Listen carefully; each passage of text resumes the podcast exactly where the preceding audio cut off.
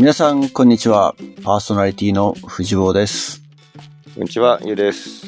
えー前回のゲスト、イッチーにもう一度来ていただこうっていう予定だったんですけど、ちょっとですね、順番を入れ替えさせていただいてですね。というのは、えー前回のエピソードでもちょっと話してましたけども、ユウがシリコンバレーに来たと。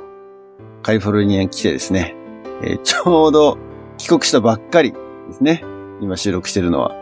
なので、鉄は熱いうちに打てということもあって、えーホットなうちにですね、この一週間、カリフォルニアシリコンバレーに来た帰国報告会を今日はしていきたいなというふうに思います。大月さんよろしくお願いします。お願いします。なんかさ、イントロ随分静かだったけど大丈夫？いやーもうね、濃厚なこの一週間プラス帰ってきてから、もうめちゃめちゃ予定詰まってて、今ちょっとね、落ち着いてる。落ち着いてる。テンション的には。鉄は熱いうちにはね、帰国直前ぐらいだったね。熱すぎえ、てあ、なに あ、そっち？そういうこと？いやもうだから帰ってきてからもうぐーっともう一気にもうなんか日本モードでうんいろいろやってたんで、ちょっと、なんていうかな、もう、2、3日前の話なのに、ちょっと昔の話ぐらいな、今、マジで？この週末を通してね、あの、ちょっと落ち着かせたんだけど。非日常感がなくなってしまったからって感じ？その落ち着いたっていうのは。まあ今もういきなり日常モードだから、うん。ちょっとだから逆にこれ振り返りながら、あの、テンション上げていこうかなっていう。なるほど。はい。じゃあ報告しながら、そうそうそうそうそうそう。冷め切った鉄をちょっともう一度温め直していただくという感じでいいでしょうかね。冷め切ってはないね。熱い、じわじわ熱いよ。なるほど。はい。はい。じゃあ、えっ、と、まあ、この一週間ね、間に CIM カリフォルニアインターナショナルマラソンの週末を挟んでの、えー旅行だったわけですけれども、えーラボッコの国際交流の帰国報告会風な感じでちょっと僕の方からいくつか質問をさせていただきたいなと思うんですけれども、はい。まず、一番印象に残っていることは何でしょうか？うーん。まあ、印象に残ってるっていうと、まあ、やっぱりこのシリコンバレーってずっと、まあ、もともと新卒で入った会社が、まあ、IT の会社で、まあ、そのシリコンバレーに本社があってっていう意味では、なんかずっと行ってみたいなっていう、まあ、ちょっと憧れというかね、の土地ではあったので、で、特に、その僕が最初に入ったその会社のオラクルっていう会社が、データベース型のビルが、まあ、有名なんだけど、まあ、それを見てみたいなっていうのはずっとあったので、まあ、どれもすごい今印象的だったので、なんか甲骨はつけがたいんだけど、唯一一個っていうとやっぱりその念願の、オラクルヘッドクォーターのビルに会えたと。そううん今テキサスに 移動しちゃってるから元ではあるんだけども、まあ、それをまあ生で見れてでしかもまああの同期がねもうまだ中で働いてるから通してくれてなんかもう執務室みたいなのを貸してあの2時間ぐらいそこでデスクが与えられて作業ができたっていう。作業って何やってたの？いやまあだパソコン打って仕事してたっていう。あ、仕事してたんだ。だけどまあなんていうのかなアメリカで元本社で仕事するとこんな感じかっていう体験ができたっていうのはまあ印象深かったね。執務室ってどういう感じのところなの？まああのマネージメントが与えられるようなほら個室ってあるじゃん。ああー、はいはいはいはいはい。で今結構ほらコロナ禍でリモートワークが増えてるからか結構空いてるのよもう席が。うんうん。で僕の同期とかもマネージャーとか結構なもうポジションになってるからまあまあ部屋が手が荒れててでその並びの部屋がちょうど空いてたからここ使っていいよっつって、うん、そこでああ、なるほどね。じゃああれか。社長室に入って社長がいないうちに社長の椅子に座ってふんぞり返ってるみたいな。そんな雰囲気？あのーそんな豪勢な部屋ではなかったけど。じゃなかった。まあ、ただ気分的にはね、まあ、俺人が使ってない部屋なんていうの？普段誰かがいる部屋っていうよりは本当にあの空いてた部屋なんでもう本当に何もないあのシンプルなあれだったけど。まあさすがにほらねなんか誰かの写真が飾ってあるところを こうやって座って あたかも自分がっていう感じじゃなくて本当にもう普通にシンプルに椅子がデスクがあってなるほど。でちょうどその窓越しにはそのデータベース側のやつが見えて、ちょうどワンっていうか、あの、ヨットがあるオラクルの。うん。でそれがちょうど見えるところだよね。あれだよね。アメリカンズカップうん。にオラクル出てるんだよね。確かね。それのヨットだよね。そのヨットやつ。あの、ヨットレースですね。サンフランシスコ湾で開催されてるのか、毎年そうなのかな？俺でもその見たことあるんだよね。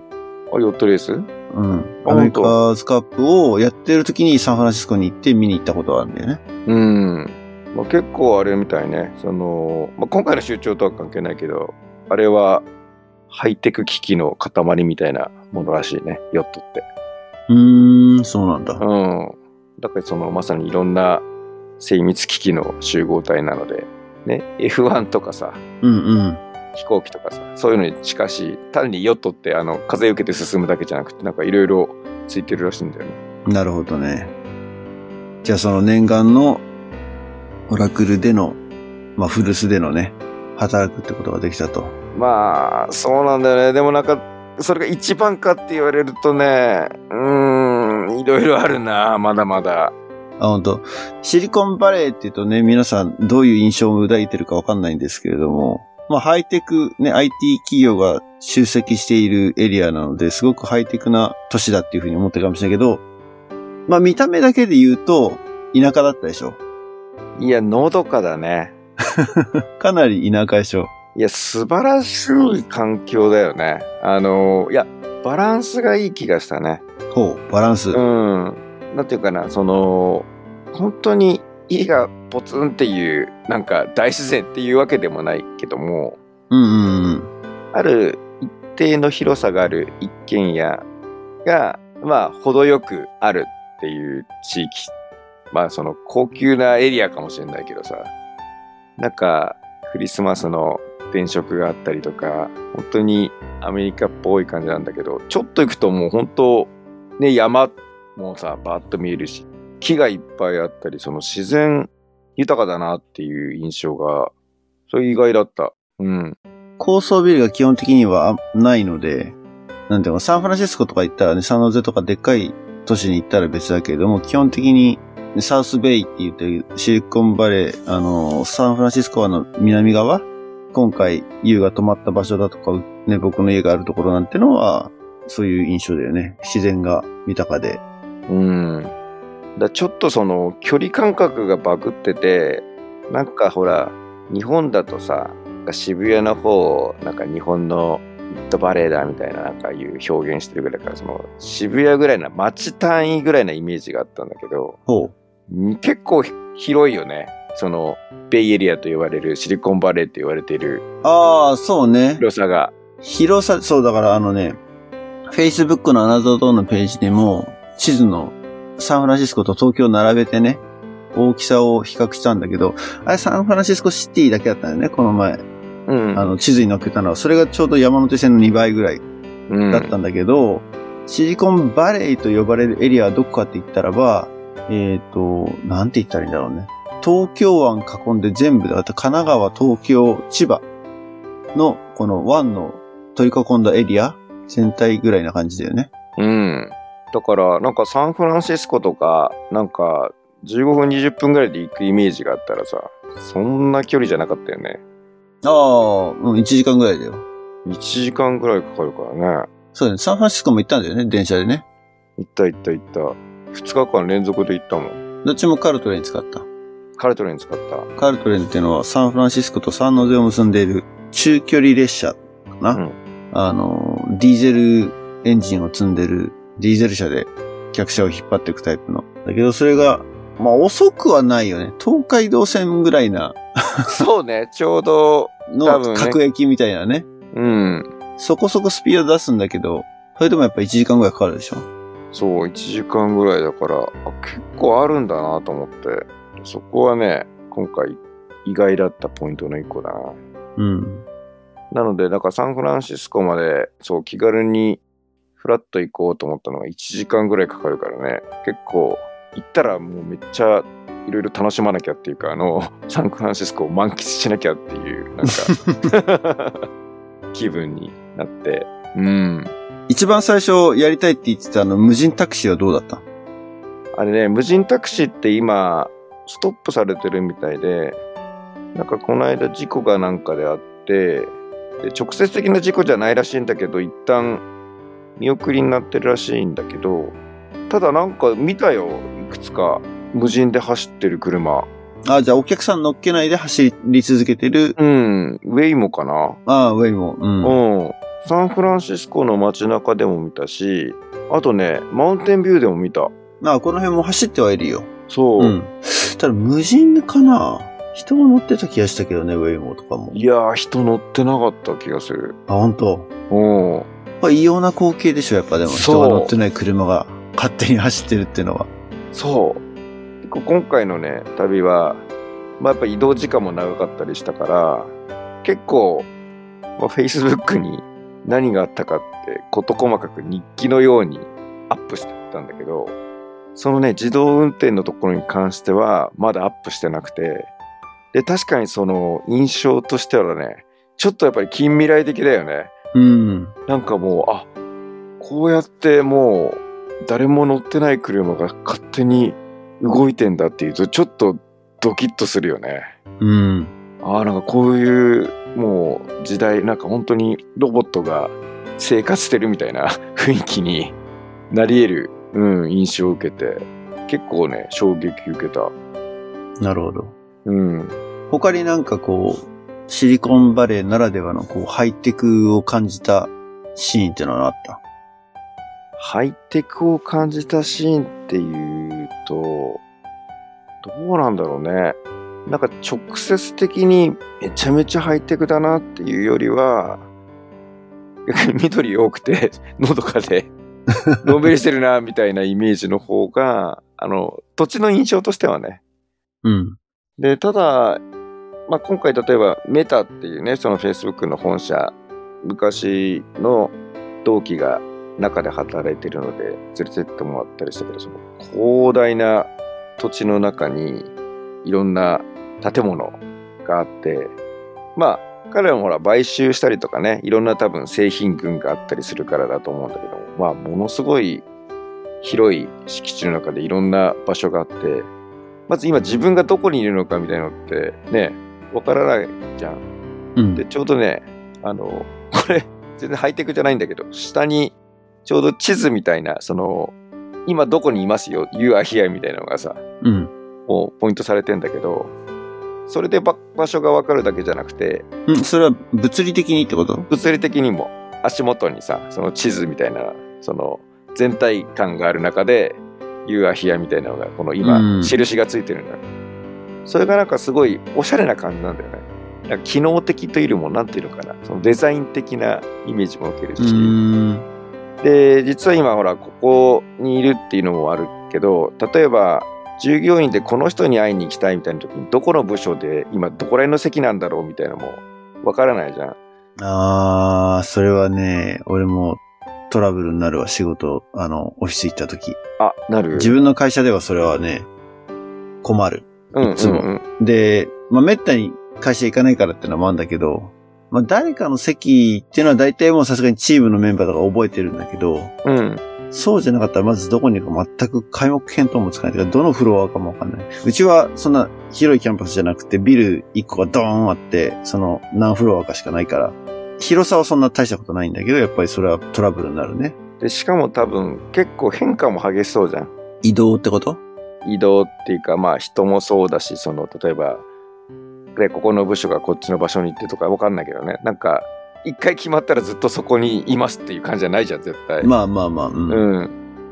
で、その Facebook の中の、あメメタの中の、その、モニターみたいなのがあって、実はこれが、その、検索できるようになってるんだよねっていう話をして、で何かと思ったら、まさに座席表じゃないけども、まあその、エリアのところの、なんていうかな、あの、画面に映ってるんだけども、検索とかができるようになってて、うんそれ、それは、なんだろう、みんなが見れるようなサイネージみたいのがあるってこと？サイネージみたいのがあるうーん。の。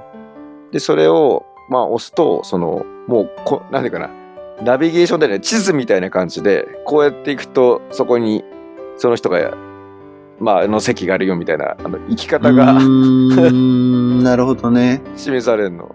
だからまあ、Google マップだったりさ、ああいうマップの本当に、なんていうか、社内版みたいなのがうんうん、うん。あるんだけど、なんか全部そういうアプリはね、社内の自作なんだって。うーん。、で、めちゃめちゃ見やすいの。なんか、あの、モバイルアプリじゃないんでしょ？それはモ。バイルアプリじゃないの。そのサイネージにあるの。じゃあ、みんな集まってきちゃう可能性あるわけだ。そこに。もし、で、これ、あの、なんつうの、ショッピングモールのさ、お店を探してる人たちみたいな感じになるわけでしょ？あー、まあ、そんなにゴミゴミ人がいっぱいいるわけじゃないけど、あ、ね。まあまあ、もちろん、もちろん、もちろん。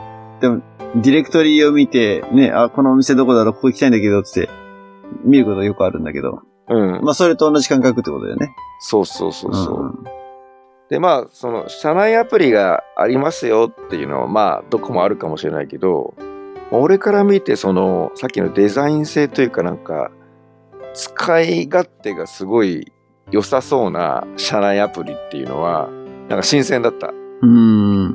なんか日本とかで、例えば、業務用の社内システムって結構味気ない。ああ、な感じだったりるほど。はいはいはいはい。例えば、まあちょっと、ね、出しちゃうとあれだけど、例えば、オラクルっていう会社にね、最初いたけども、まあ、最新のことやってるかもしれないけど、そのデザインとか、そのなんか、業務システムに対してなんかそこら辺の洗練された UI っていうの、うん。見た目のところってあんまりなかったから、あ、やっぱりその会社の、なんて、なんていうかな、まあ、やっぱ 2C っていうか、あの、サービスを提供し続けてる会社の、まあ、こだわりっていうのかな。まあ、そこまでこだわってるかわからないけど、やっぱりそこのセンスなのか、ああ、いいなと思った。ああ、それはね、多分メタに限った話ではないと思う。っていうか、俺はその日本の業務システムを触ってないから、今どうなってるのかってのはよくわからんけどね。うん。でも、やっぱりその、一般のユーザー、我々が生活する上で使ってるアプリってのはそういう風にもうどんどんモダンになって UX とか UI とかってのはすごく、うーん、向上して何度も何度もこう改善されてより良いものになってきてるじゃないですか。うん。それこそ10年前のアプリと今使ってるアプリってのは全然体験の感覚が違う。うん。で、それを仕事のアプリだからって言って差があるかっていうとそうじゃないってわわけよ、結局。うん。うん。だけど日本はまだそこにギャップがあるっていうようなそういう話の印象だよね、今のだと。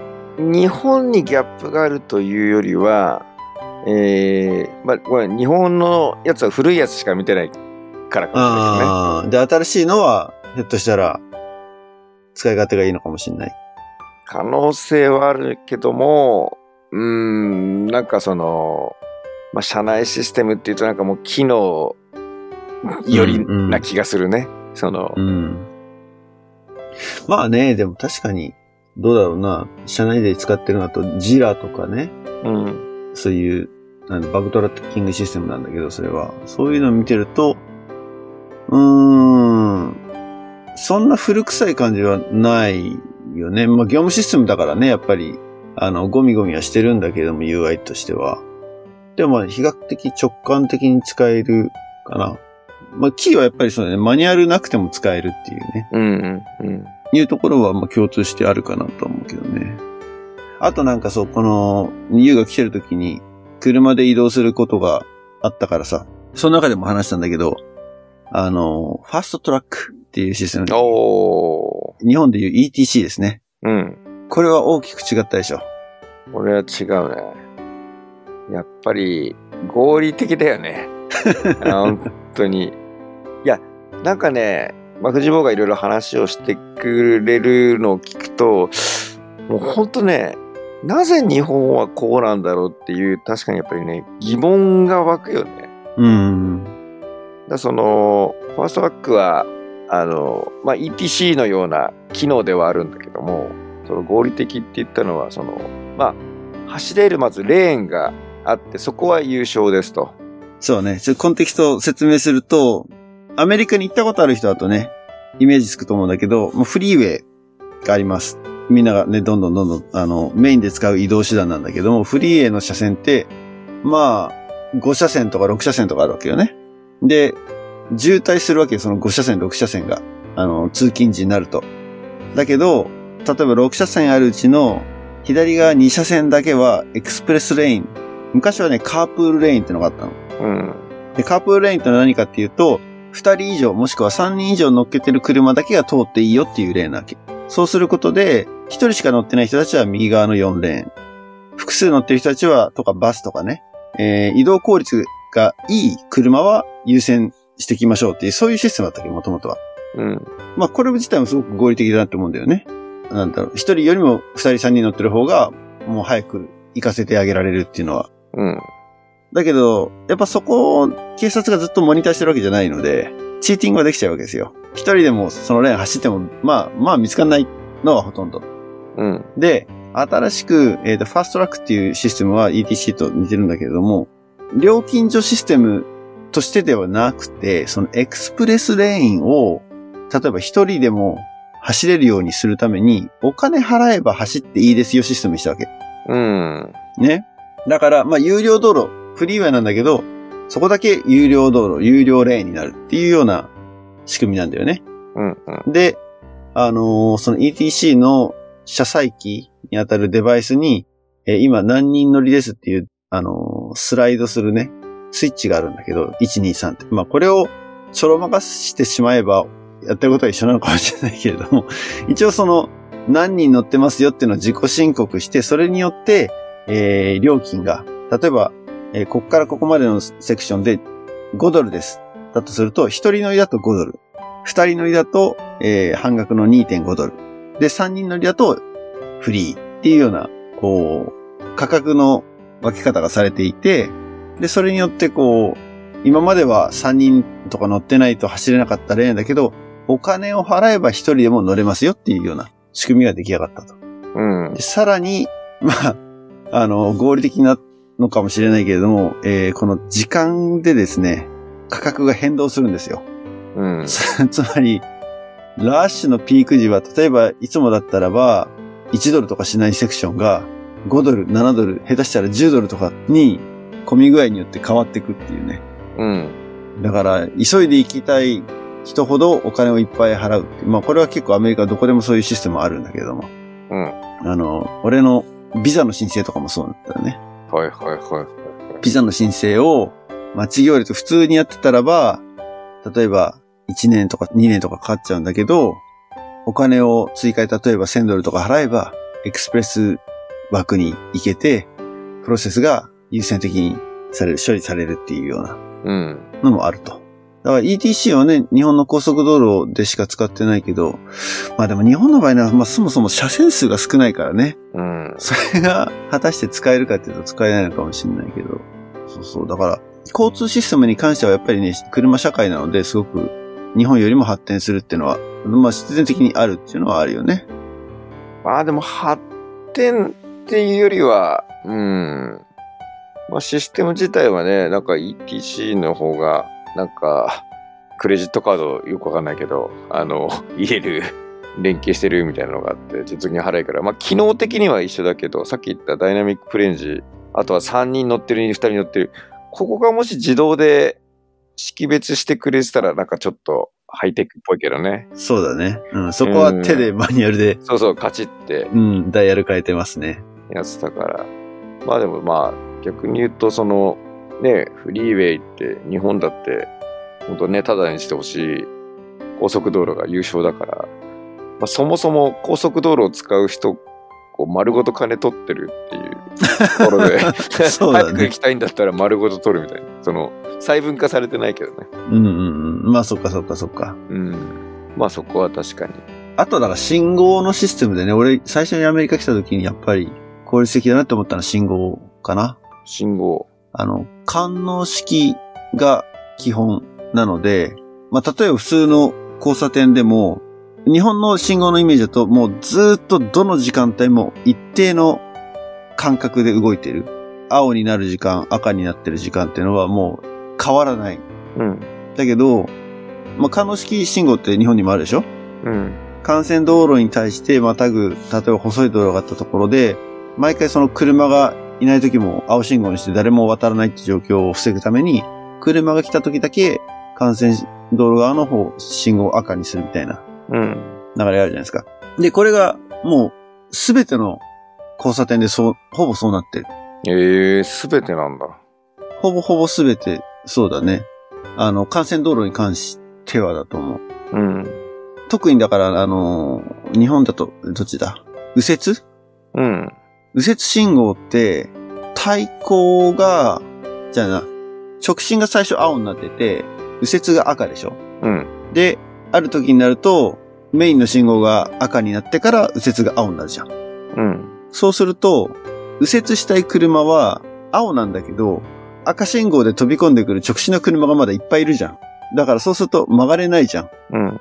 で、青になってる時間が例えばさ、15秒とかでも最初の5秒はさ、それで削られちゃうって全然車が行かないってシーン良くない？うん。うん。アンメがこれ逆なのね。ほ赤になってる状態から最初にまず、こっちだと左折なんだけど、左折信号が青になる。そうすると直進のトラフィックは最初は基本的にない状態からスタートするわけよ。う。うん。で、まあ、スーッとみんな曲がっていくじゃんで、車が途切れると速攻で赤になる。左折の信号。ええそうなんだ。そう。で、だからずーっと左折が混んでれば混んでるほど青になってる時間長いのよ。うーん。なだからよくこうう。走っていて、あ、あそこ左で曲がりたいなって思って、で、左折のレーンがガラスきで、今青だってなると、あ、これ間に合わないわってなるわけ。はいはいはいはいはいは 自分が着く頃に赤になっちゃう。い。間がもう車線が、車間が空いちゃってると。なるほど。だけどその代わり、ずーっと、なんだろう、赤の状態だった、その矢印信号が、うん。その左折レーンにスーって車が入ると、もし対向のトラフィックがないと、直進してくる車がないと、すぐ青になる。へえ、すごいね。だから、その辺うまくだからね、結構賢く動いてるっていうか、うん。決まりきった感覚で赤になったり青になったりじゃなくて、右折レーンもだから、あえて反対側の対向車線の信号、誰もいなければ赤にして、で、青にして、左曲がって、左曲がるのいなくなったらまたすぐに、また元の状態に戻るみたいなね。それいいね。だそれでかなりだから交通渋滞は賢く緩和してると思う。うーん。いや、もう完全にあの、交通話になってるけど。まあ合理的だよね。そうそうそうそう。うん。まあでもそれは日本じゃ絶対起きないだろうなとは思う。やっぱり、管轄が警察でしょあれ。信号って。うん。でそこにテクノロジーは多分いかねえだろうなって気がするよね。なんとなく。一番テクノロジー活用していい領域だと思うけどね。ね。ロジスティックスは。うん。未だにフロッピーディスクを使ってるって聞いたことあるもん。あの、データのやり取りに。USB とか、ネットワーク系とかじゃなくて。まあまあ、ちょっと話がそれましたけど。うん。あとは、カルチャーショック的なのってあった？久しぶりにアメリカに来て。まあそのテクノロジー関係なくても全然いいんだけれども。いや、別にカルチャーショックまではなく、まあそういう意味ではね、去年、海外っていうかあの、物価が高いぞっていうのは経験をしたので、ほんと高いよね。で、今回、その、行って思ったのが、まあこの高いっていうのを単に、例えば観光客として見たら、高くて大変だなで終わるんだけども、ビジネスとして見たら、あ、これだけお金を払うんだって見えるわけよ。あー、なるほどね。うん。なので、例えばほら、クオリティが高いですとか、あの、アメリカにしかできないですであれば、それはもう、ね、高い金額ついて、それをね、享受するしかないんだけども、例えばだけど、あの、例えばマウンテンビュー泊まって一人で飯食おうと思ってね、イエルプっていう、まあ食べログみたいなのを見て、トップってもう日本食ばっかなわけよ。寿司とか、へー。うどんだっけ？そばみたいなやつとか。うどんもあるねうんうんそういうのを見ると、やっぱり、例えば日本食強いわけじゃん。で、すごいお金いっぱい払うわけじゃん。例えばね。うん。そういうのを考えると、まあ日本でそんなに飲食でもらえてないみたいなのがあるんだったら、こっち来て勝負した方がお金もらえるじゃんっていう。あー、それはでも、あくまでやっぱ相対的に考えなきゃいけないんじゃない？うん。で、ただこれが、まあ、住んじゃったらば、まあ、売り上げが高くても、要するに出てく費用がいっぱいだから、そまあ、儲かるかっていうと、どれだけ残るかなんだけども、まあ、例えば IT のシステム開発なんかで言うと、まあやっぱりお願いしようとしたり、ね、本国で発注しようとしたら、もう、要するにエンジニアの単価も高いわけだし、う。本国ってのはアメリカでねアメリカの中でね、うん。まあ、高いから、まあ日本だってね、オフショアっていう言葉があって、昔人件費の安い国に出して、それだけの安く開発ができるから収益が上がりますみたいなことをやってたけども、ん今やってないの？逆に。日本自体が、えーもう今安くなっちゃってるから、オフショアの旨味がないわけよ。意味わかる？おー、なるほど。今日本から、その、どっかに出してましたと。ベトナムだから、例えば昔中国に出してましたと。うん。今逆に中国のが ねどんどん人件費高くなってもう追いついてくるってなるとなんで向こうに出すんだっていう話になるじゃん日本国内なるほど。なるほど。出す時に安くできないんだったら意味ないじゃん、うんうんうんうん。オフショアとしてのだったらじゃあ国内のリソースでやっちゃいましょうっていうふうになるわけだ。そうそうそうそううん。でも今はもうアメリカから見たら日本ね例えば今ではそのクオリティコントロールが要するに品質が担保されますよっていう観点での強みはあっても価格的には見合わないみたいなのがまあ一昔前の日本だったかもしれないけまあ、メイドインジャパン時代ね。そうそうそうそう、んもう今やその人件費がめちゃめちゃ安い国って なってるからまあアメリカの仕事をね例えば日本の企業が受けて高い品質で収められればこのところって利益になるわけじゃんでもだってそれは値段叩かれてるわけでしょ？こっちからすると、叩かないで取れればいいわけじゃんこっちからすると安い値段で、安い値段でできるからって日本に発注しようって発想になる。だとしたらね。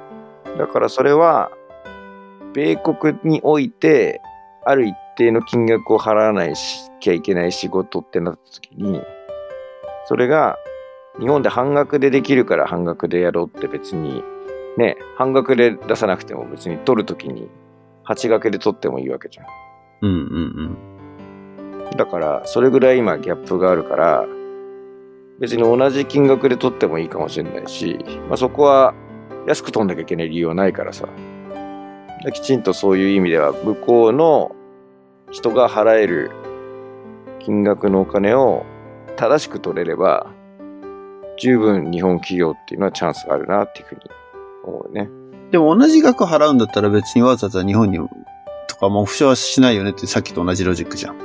うん、だから別に同じ金額じゃなくていいじゃん。ちょっと下げれば。うん。ただ多分、ま、とりわけ日本に関しては、多分こっちの IT の話に限ってかどうかわからんけれども、うん。コミュニケーションオーバーヘッドが大きすぎるから、その、英語でコミュニケーションできないシーンが多い印象があるので、結構、こっち側の会社の人たちの頭の中に日本にオフショアってないイメージだよね。その、オフショア先として日本が上がってこない印象がある。それは、えっと、英語がで伝わんないからっていう意味で。そうそうそうそうそうそう。ん。それよりもやっぱりインドとかフィリピンとか普通に公用語が英語でも通じてるような国の方がそういう風になってる気がするよね。まあ、言語的な話だけなのかがわかんないけどね。まあ俺そんなたくさん会社行ってないけれども、特に僕はエンジニアリング開発の仕事をしてると、開発が日本にある会社ってあんまないんだよね、やっぱりね。うん。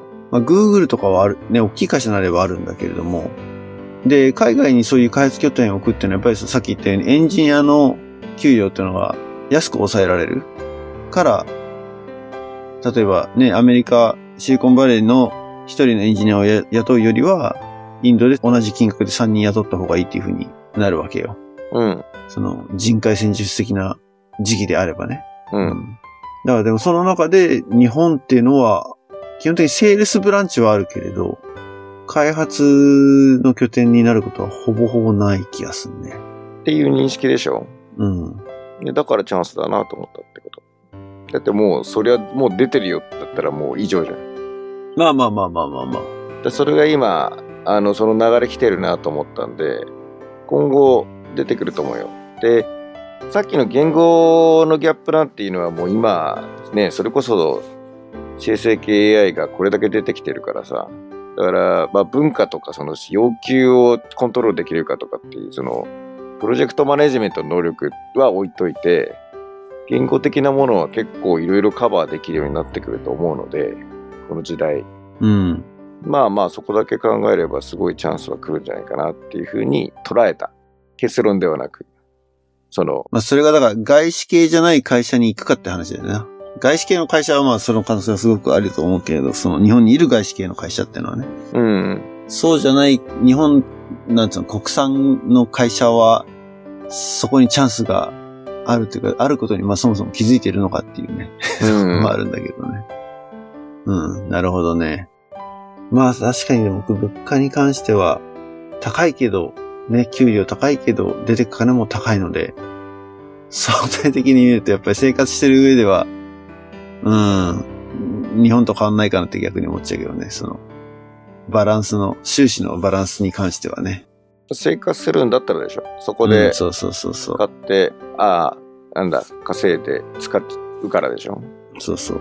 こっちで稼いで日本でね、住んでるってできたらそれは理想的だなっては思うけどね。まあでも今回、まああったメンバーの中にもその出稼ぎ的発想っていうかさ、うん。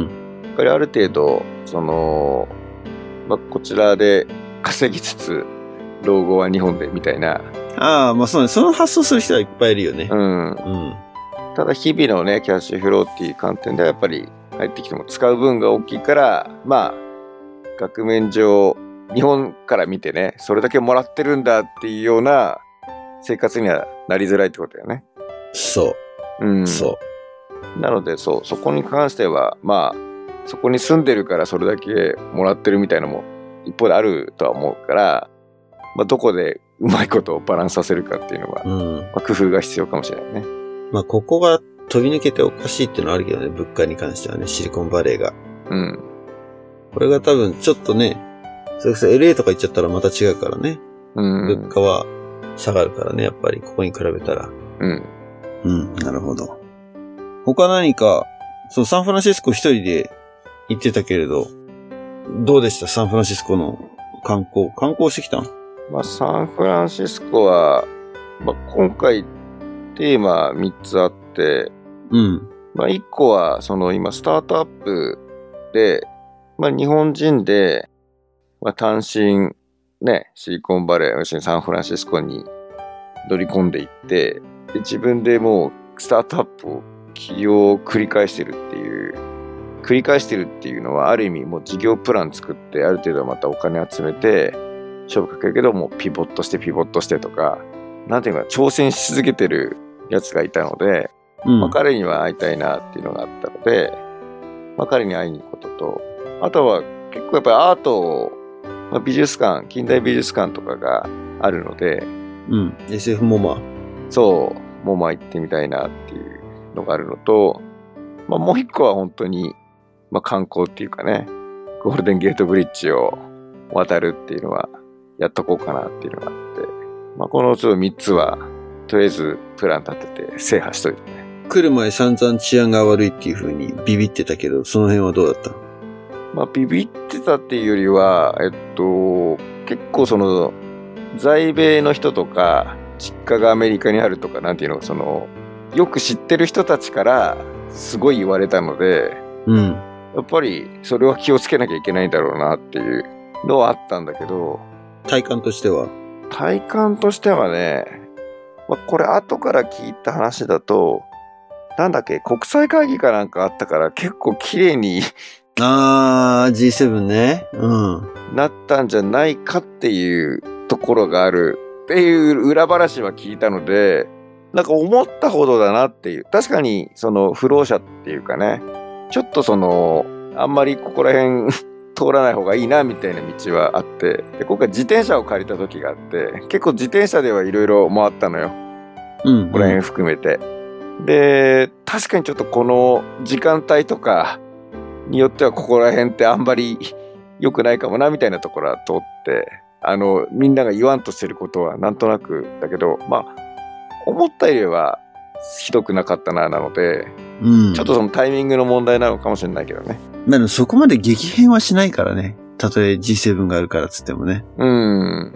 うん。ちょっとは小切れになるところはあるかもしれないけれども。じゃあまあ逆に言うとそこまで危険なエリアには行ってないのかもしれないけどね。うーん。自分自身が。まあでもほら、ね、その治安が悪くなったっていう印象があるのは、もともと治安が悪い場所がじゃなくって、そうじゃなかったところの治安が悪くなったっていうのが、多分、周りの人たちの言ってることだと思うから、ああ、なるほど。でそこでそんな感じないってことはやっぱ、うん、どうなんだろうね。俺はだから車で走ってる分にはもう感じないけどね。うん。うん。それこそ歩いたりとか自転車で移動すると結構、うん、感じるのかななんて思ったりするけど。久しくサンフランシスコ歩いてないので、うん。ちょっとドキドキしたよね。歩いてる時は。うんうん。よく特に暗くなってからね。そのカルトレーンの駅までちょっと歩くはいはいはいはい。道とかはドキドキしたよね。うん、確かに。そりゃ、そうだね。夜だったらちょっと怖いね。うん。うん。なるほど。他何か、アナザードーンのリスナーに、シリコンバレーこんなとこでした。もしくは、まあ、マラソンの話は置いとこうか。とりあえず今日、今回はね、そうね。ありますか？いやーだから印象に残ったっていう意味では、まあやっぱりそのスタンフォード大学に行って、おー。まあいいとこしか見てないからさ、あの、だからなんだって話かもしれないけど、やっぱりあれだけ広大な土地の中にすごい、それこそやっぱり建物も綺麗だし、やっぱり美術品が置いてあるんだよね。うん。あそこにも美術館がある確か。美術館ある、美術館ある。キャンパスの中に。うん。もうキャンパスがでかすぎるよね、まずね。日本の大学で、あんな大学はないだろうと思うけど。でかかった。で、そのまさにその美術館がありますよとか、あと塔があったりとか、クーバータいろんな。エリアがそう、結構点々とあるからさ、それを回ろうとしたらかなりの距離だよね。そう。ね、スタンフォード、この前もなんだっけ？あれを見に行ったんだ。大学バスケおー、バスケ。を、そう、試合観戦行ったんだけど、その時も車で行って、わあ、広いなーと思ったし、もうあちこちにバスケットフープもあるし、テニスコートもあるし、えーなんだったら消防署も中にあるし、さっき言った美術館もあるしっていう。街だよね。街だね、そう。本当あれだ、一つで街になってるね、スタンフォード。そう。まあ多分、スタンフォードに限らず他の大学も同じぐらいでかいんだけど、うん。で結構なんかオープンなんだよね。その、なんかほらガーダマンがいてチェックされるとかっていう全くなくて、どんどん入っていけて、で、校舎も入っていけんだよね。できるね。うん。で、ちょうどなんかそのデータサイエンスの塔とか、なんだっけな、アーティフィシャルインテリジェンスとか、まあ、AI やってるところとかなのかな。なんかいろいろ入ってって、もう講義でも聞いてやろうかなと思ったけど、さすがにちょっと教室入っていくのはドキドキしたけど、結構。あ、そっか、平日に行ってるから、そうっか、平日に行ってるから授業やってた。でもなんか、本当に、こういう環境で、自らね、学んで、どんどん、まあ世界を股にかけて、その世の中、世界を変えるみたいな人たちはこういうとこからどんどん生まれたんだって思うと、もうそれは完全にミーハーだったけど、やっぱりなんか、面白そうだな、ね、俺の人生じゃあこういう人生もあったのかななんていうのをちらっと考えたっていう話をうん。誰かにしたら今からでも遅くないじゃんって言われてそうだね。そうだね。そりゃそうだ。確かに まあでもやっぱりそういう意味ではああいう場所で新しく刺激をもらってやっぱり学び直すっていうか、まあ、自分をどんどんアップデートしていくっていうのは何歳にとっても大事かな若干自分の中でやっぱりね子供の例えばね学習環境っていうかこういうところに海外行って学びたいみたいなのを言われたらね応援してあげたいなみたいなちょっと他人事で見てたけど自分にとってもね そういうことが 必要なんだっていうのをちょっと今回学べたね。うん。なるほど。そうね、コンピューターヒストリーミュージアムにも一緒に行ったけど、そうね、そこでも話を聞いてると、やっぱりこのシリコンバレーの IT 革命というか、うん。遡るともう1960年とか下手したらもっと、もっと前、第二次世界大戦ぐらいまで戻ってったよね。うん。そのコンピューターがどうやって生まれたかって話を聞いたりとかしてたんだけど、やっぱりその、なぜここかっていうと、大きかったのはスタンフォード大があることと、UC バークレーが、その、サンフランシスコの東側にうん。あって、そこにやっぱり優秀な大学生が集まってくるっていうところから、新しいスタートアップ、新しい企業、ちょっと頭のおかしいようなイノベーションを起こすっていう、うん。そういうのの、やっぱ原始なさの大学からだなっていうのはすごく感じたよね、このいや本当だよね歴史を聞いていて。うん。すごいそういうのが、まあ、根付いてるというか、スタンフォード自体もね、ジョブスが出たりとかさ、いろいろなる中で、もうそういう人たちが集まってどんどん変えてるっていう、まあ、ブランディングもあるのかね、どうなんだろうね。まあ、ブランディングもあるのね、そもそもなんでスタンフォードと UC バークレーがここにできたのかっていうか、そっち、そっちでね、そんで、どうしてそこにこう、優秀な学生が集まるようになったのかっていうところはちょっとまた、歴史を掘り下げてみると面白いのかもしれないけれども。うん。でもやっぱ企業としてはね、そういう優秀な学生たちがすぐ近くにいる、手に入るっていうか、企業からすれば手に入るうん。環境っていうのはやっぱり美味しいから、そういう、じゃあそういうところに会社が今度どんどん集まってくるっていうのは、まあ、エコシステムとしては自然な成り行きになってるかなっていうふうには思うよね。自然だよね。うん。そういう意味では僕もその最初のね、日本で働いた会社が、まあ、もろそこの本流に近いところでいて、でちょうどコンピューターミュージアムの中でも、その、ね、ラリー・リソンっていうオラクルの創業者の話とか出てくるとさ、そのシーンとかは影響を受けてるわけじゃん、完全に。うん。影響を受けてるというよりはもうその中に組み込まれてその一部の日本のブランチの中で働いてたっていう意味ではオリジンっていうのがねその根っこのところを見れたっていうのはやっぱり感慨深かったよね。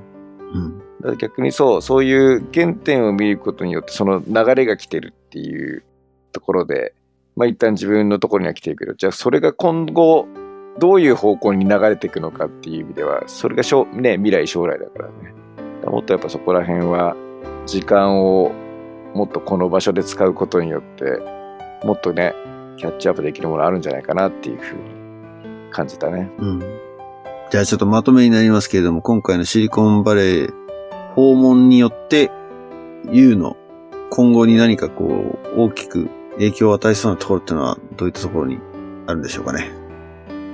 なんかそのさっき言ったいつか行ってみたいなだったちょっと遠い場所だった、うん。まあ、距離的にというよりも心理的にねうん。がすごい身近になった1週間だったなおー、なるほど。うん。まあ当然、フジボーがね、成果してるっていうのは、この、まあ本当、ポッドキャストでかくて、まあ月2回話してたので、やっぱりそっちから見た日本とかって、すごい伝えてくれてたじゃん。うん。それが、まあ、どこかしら、なんていうかな、影響は受けてたんだけども、とは言いつつ、その、シリコンバレーっていうものは、何か身近な場所じゃなかったわけよ。あの、うん。知識とか、その言葉ではね、藤坊から聞いてたけども、それが行くことによって、なんか、自分ごとになったっていうかさ、うん。無関係な場所ではなく、むしろ、めちゃめちゃ関係がある場所をにしたいなっていう気になったね。それはまた裁縫を匂わせるような。いや、だから、やっぱり裁縫したいっていうか、なんか、ちょっと観光でたまに行くっていう場所というよりは、何かしらね、そのビジネスなのか、何かしらプロジェクトを起こすなのか、ね、事業を仕掛けるなのか、まあ、規模感はどうで、やっぱりそういった関わりを持っていきたいなっていう気持ちになれたのは大きいかなと思う。そういう気持ちにさせる場所なんだよね。だからね、ここはね。ああ、なるほど。それはあるかも。まあみんなね、口を揃えて言ってたのは、まあ、例えば、ビッグテックにいるメンバーも、やっぱり貪欲に、なんていうのかな、別にそのギラギラしてるっていうわけではなく、常にここの場所はいろいろ最先端というか、なんかチャレンジができる場所だってすごい捉えてて、うん。なんかそういう自分がやってることが、例えばまあ、オラクルのメンバーにしろ、グローバルのね、ある意味ヘッドクォーター的えー役割をしているところだから、まあ、常にその中心なわけだよね。うん。いろんなオペレーションに関しても。で、当然メタに行った時にもさ、まあ新しい仕掛けをしてますと。あ、じゃあどんどんなんかいろんなことやってるんだねっていうか、まあ結構この場所にいるとみんな言われるのは、だから変化が当たり前だっていうか、その成長変化が当たり前っていうマインドがあるから、まあ常になんかその同じことをしてないっていったところ、うん。常に何かしらその挑戦をしてるっていったところを僕らはあの今までのイメージだとやっぱりスタートアップがそういうことをやって大企業って結構もう安定的に回してるみたいなイメージがあったんだけど現状維持、そう市場主義ね。現状維持市場主義みたいなイメージがあったんだけど全くシリコンバレーのビッグテックメンバー大きい会社なのにそういうマインドじゃなかったね。うん。だそこがやっぱり、うん、新鮮だった。これはじゃあ、帰ってからまだ数日しか経ってないですけども、少しずつこう、醸成していって、うん。ね、また、まあ、ビジネスなのかわかんないですけど、まあ、観光だけで言ってもね、まだ全然見てないと思うんだよね。ぶっちゃけ一週間しかなかったし、間にね、マラソンが入ってたしっていうのもあるので、もし、次回来る機会があるんだったら、ね、寄せ見て国立公園とかですね、うん。そういう自然ももちろん、あの、壮大なところがあるので。ね、でも天気はね、そうしてよかったでしょ、今回。冬だからね、あのー12月って結構雨が降りがちなんで、あ、ひょっとしたらなんか、まあさ、来る前の予報とか見てると、ひょっとしたら全然なんかこのシリコンバレーらしい青空が体験できないんじゃないかななんて心配したんだけど、天気はずっと良かったでしょ？サンフランシスコですら、そんな曇ったりとかししてなかったでしょ？寒くなかった？そうね、最終日ぐらいじゃない？水曜日。木曜日に帰国したんだけど、水曜日にちょっと午前中雨だったかな。お昼過ぎぐらいか。だけど、夕方には止んだから、直接的になんか、ものすごい天気が悪いってわけじゃなくて。まあ、ただサンフランシスコ行って、その、ゴールデンゲートブリッジを渡ろうって言った時に、あの、今日はガスって曇ってるから、あまり見えないかもって言われて、えーまあでもいいか行ってみるかと思ったら、結構見えるようになってて、うん。結果的に大丈夫だった。この天気の心配をしなくていいっていうね。うんうん。まあサンフランシスコはちょっとマイクロクライメットでね、コロコロ天気が変わるから、あれだけど、まあサウスウェイは比較的ほぼ毎日こんなような、うん。こんなようなてかその青空がね、広がってる。8割、1年間の8割が青空広がってるっていうような。どっちなので下手したら9割ぐらいじゃないかな。本当は雨降ってる記憶ないからね。うんうんうん。うん。はい、ありがとうございました。じじゃゃあ、あでもね、本当に、あのーありがとうね。本当にお世話になりました。いやいやここで言うなって感じかもしれないけど、本当に、あの、フジボンには家族ね、含めて本当によくしていただいて、もう本当感謝でいえいえいす。はい。改めまして。ちょっと一緒に食事させてもらったのと、まあ、あとは、今日話してないけど、ミステリースポットっていうちょっとね、不思議な場所があってですね。うんうん、うん。そこもなんか家族で行ったりとか。あれ面白かったね。不思議だよね。